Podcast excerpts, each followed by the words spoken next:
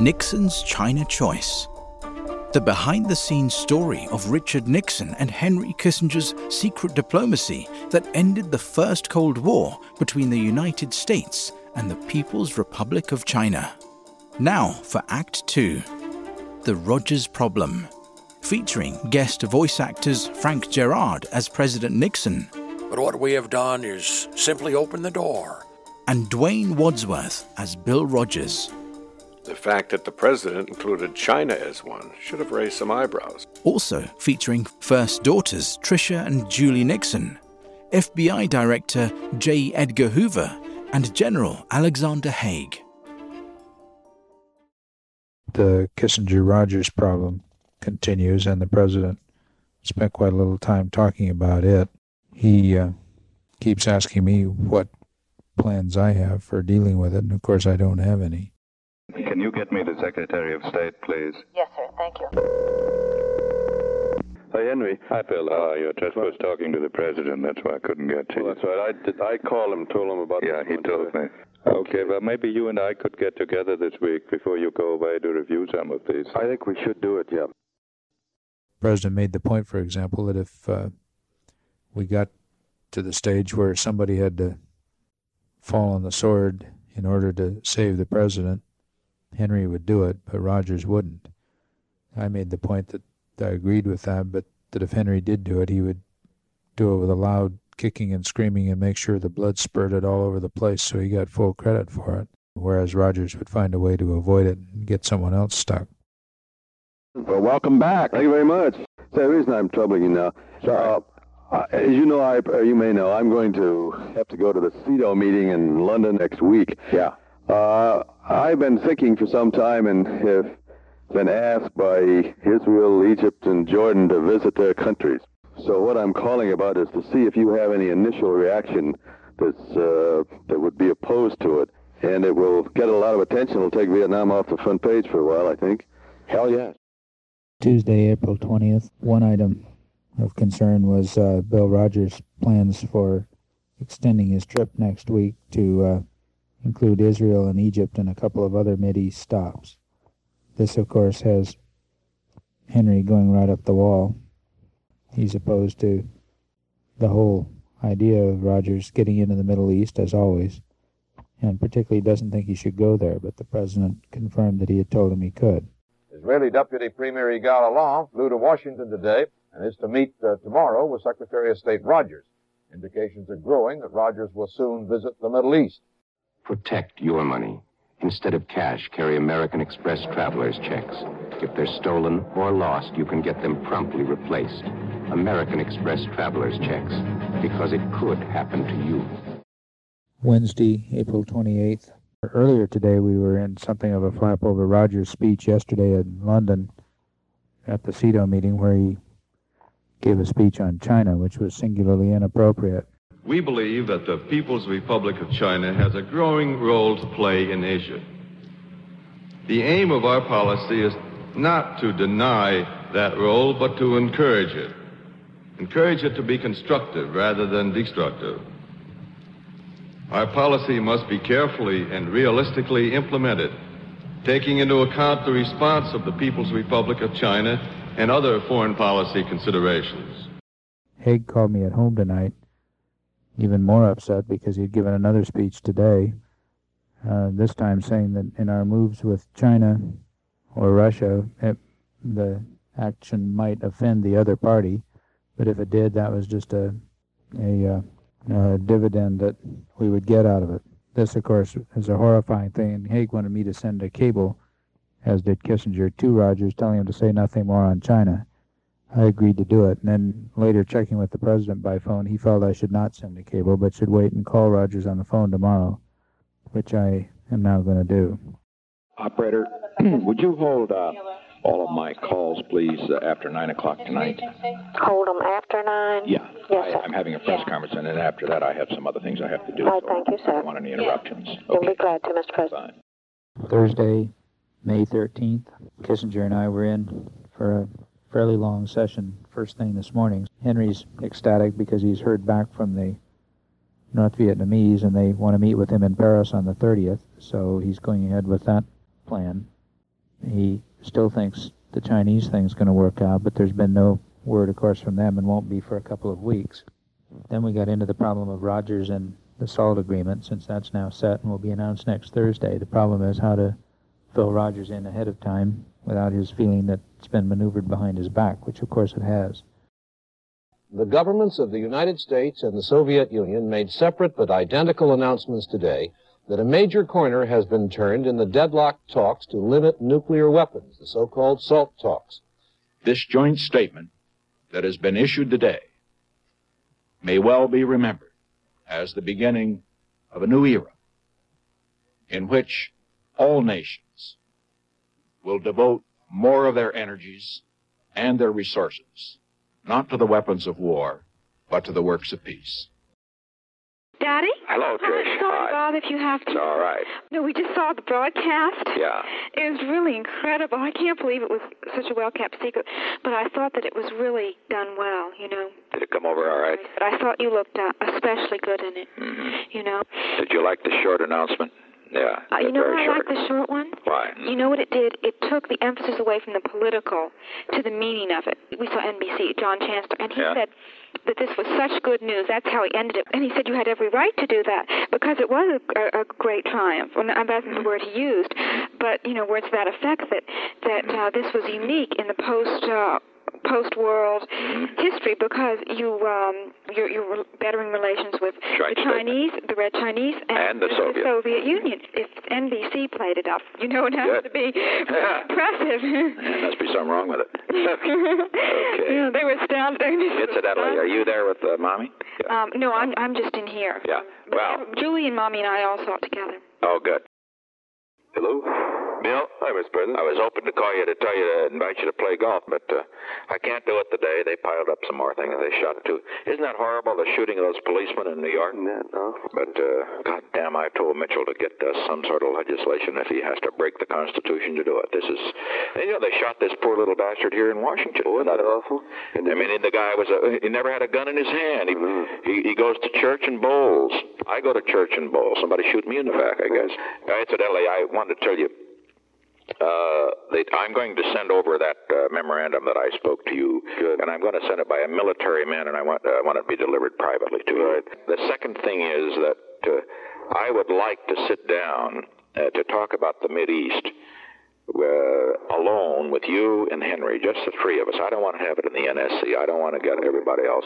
I, I'm sorry, not the Mid East, but about I don't know why I talk about China. Yeah, you know what? We, about the China thing, and uh, Bush raised the thing, you know, on the on the plane. What I'd like for you to do is to really get the strongest arguments that you can get. In other words, from your shop. But I'd like to keep it in a, in a, in a posture where it doesn't appear that the president is wavering and all that sort of thing. But because, as you know, it's a damn close question. Have you seen the new Chinese ambassador yet? Yes. Jimmy Shan. Yes. You have. Yes. Did you talk to him about this? Not really, no, because I, I didn't, you know, quite know what to say. I wanted Yeah. Well, the. Uh, I'll try to get. He's an old friend of mine. He translated for me every time I went over there to see the old man, and and uh, nice fellow. Well, anyway, get your get your arguments in a row.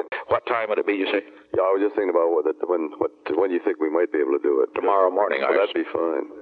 That'd be good. Oh, wait a minute. I've got Faisal.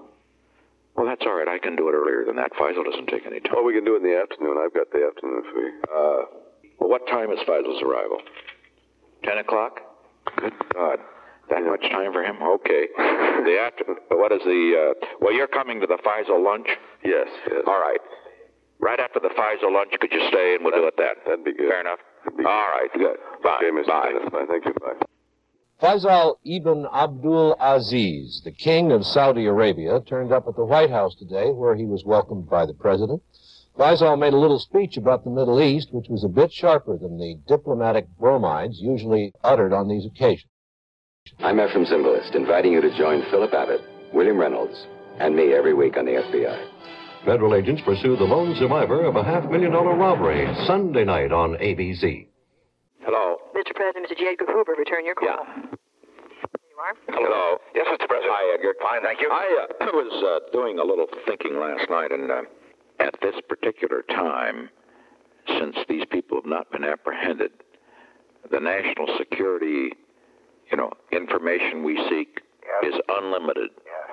Don't you agree with this? I agree with it thoroughly. By God, let's get these bastards. And uh, the uh, agent in charge of my New York office told me he attended both funerals today. Good. We've got now, I think, uh, 80 men on a special squad, and I've instructed the, the assistant director at New York to take it as a bureau case and break it. Mr. President, Secretary Rogers is at lunch expected any minute. Can I get him for you? Uh, no, let him uh, call when he returns. Sure he will, sir. Chairman Mao Zedong, in one of his rare appearances, turned out at a reception in Peking to greet Romania's President Ceausescu. Despite his 78 years and uncertain health, Mao seemed to be in good shape. Last autumn, it was President Nixon greeting the Romanian leader in the White House. Because of his good relations with Washington, there is speculation tonight that Ceausescu may be carrying a message to Chairman Mao. The Harris poll asked a national sample of Americans if they would like to see friendlier relations between the United States and Red China, and 70% of them said yes. I have Secretary Rogers returning your call. Hello. Hmm. Hello, Mr. President. Just, Bill, uh, Just got rid of your friend King Faisal. Okay, oh gosh. uh, I uh, did you get a call from Haldeman yet? No, I didn't. Oh, I see. Well, I'll tell you what. I will not talk to you now. Then he is uh, trying to reach you uh, about uh, a, a two polls on Red China, which coincidentally both Gallup and Harris have just taken. Mm-hmm. They're quite significant.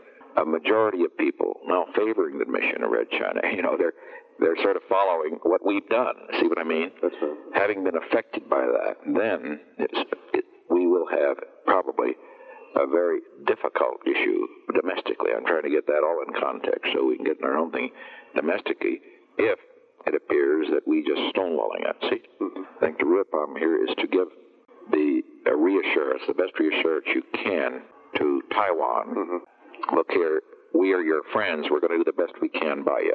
Mm-hmm. I met with the Chinese ambassador this morning. Jimmy Chen? Yeah. Yeah. And uh, we're not going to have any problems with them. He, uh, what did he say? What, uh, what was the. Well, I, I, the way I put it to him is I said, look, first let's talk about what's going to happen if we follow the present course of action. Do we agree that we're going to be defeated? And he agreed. And he, well, he, he said that's the way it looked. Well, he said it's difficult for us publicly to change. I said, well, we're not talking about publicly. We're talking about how you how you react to what we do. I, mean, I said President Nixon is very fond of your president. He's very fond of your country. Then we went through it, and I said, now this has got nothing to do with ping pong diplomacy. This is, this isn't a change of policy. This is just tactics. How do we proceed? You tell your president that if he's serious about it and wants us to follow the present course. Uh, I know President Nixon will give very great weight to his view on it. But not a veto.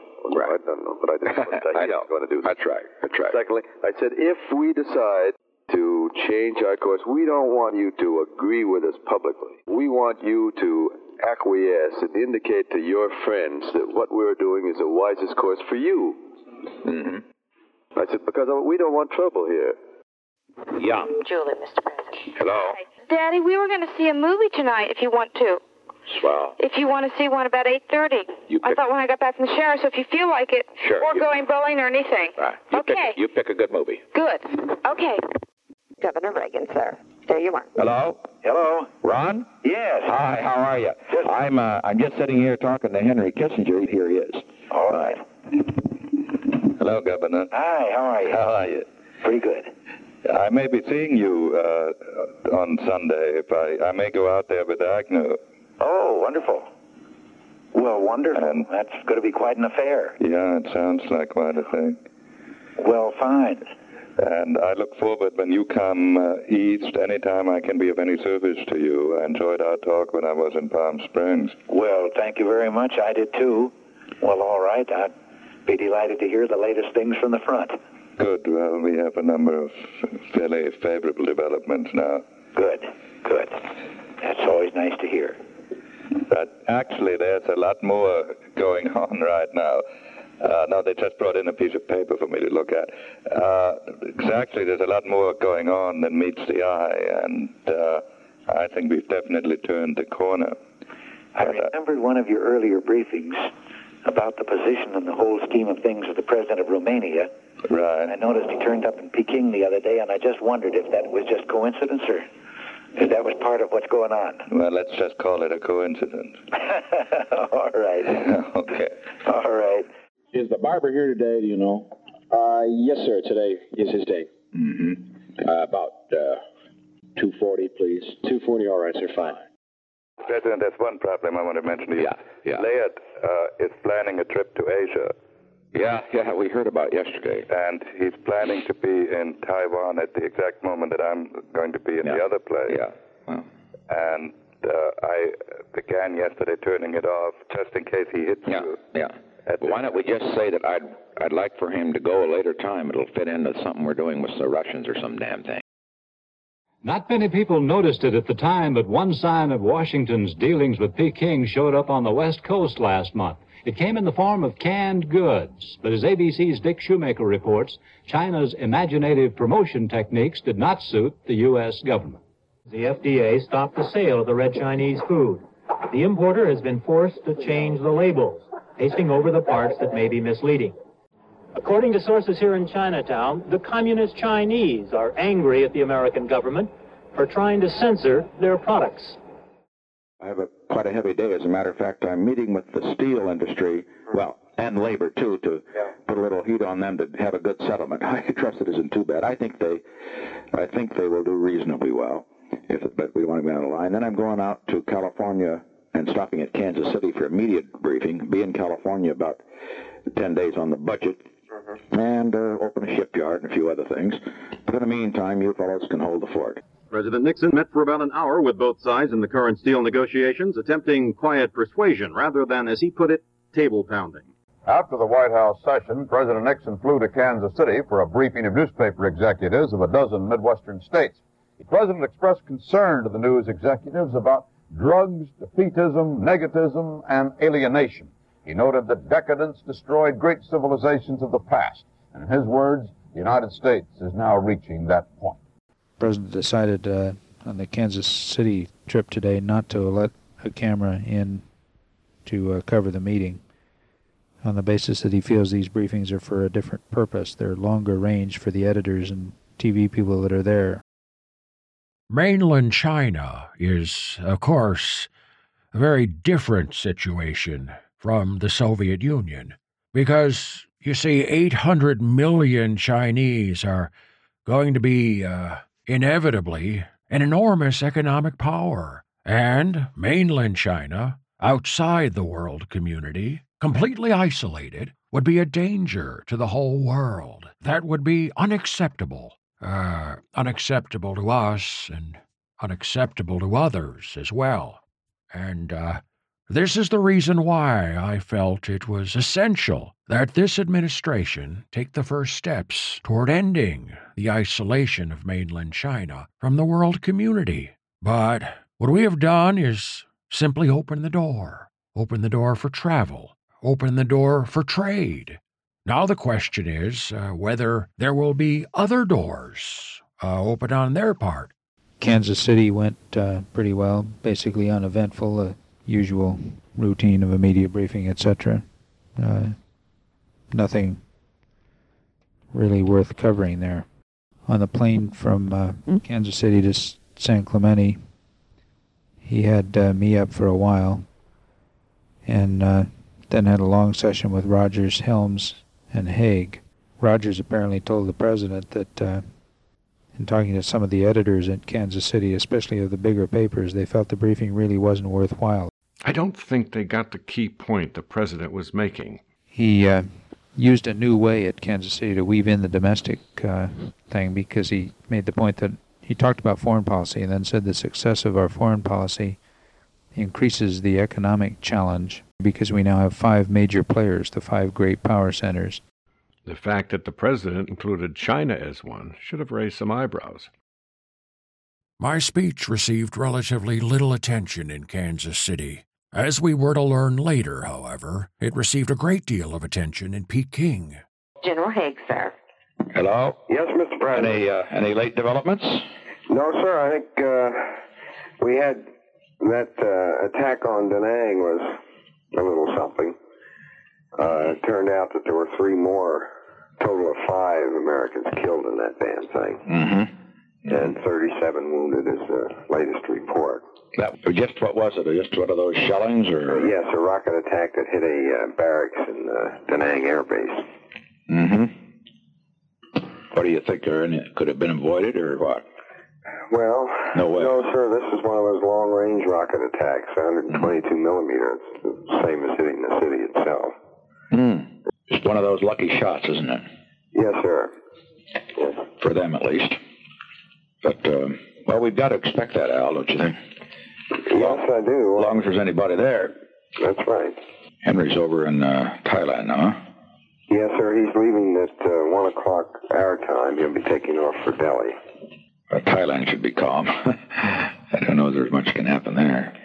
Well, let me know if anything happens on the other fronts. The uh, here, uh, either the Pakistani or the, or of course the Russian front. Thursday, July 8th, at San Clemente. The president called me in with Haig to uh, discuss the uh, plan for informing Rogers of uh, Kissinger's mission. Some have tried to create the impression, some in the press, that this is an initiative from the people and state that I have reluctantly gone along. It's just the opposite. The big thing now is to make sure we get credit for all the shifts in China policy rather than letting them go to the State Department, who, of course, had nothing to do with it. In fact, opposed every step the president took because they were afraid any moves towards China would offend Russia. They try to say that, uh, that that this all happened because of their initiative and so forth, but they were all talking about what was really what you call a tactical, abstract thing, which was really unfeasible.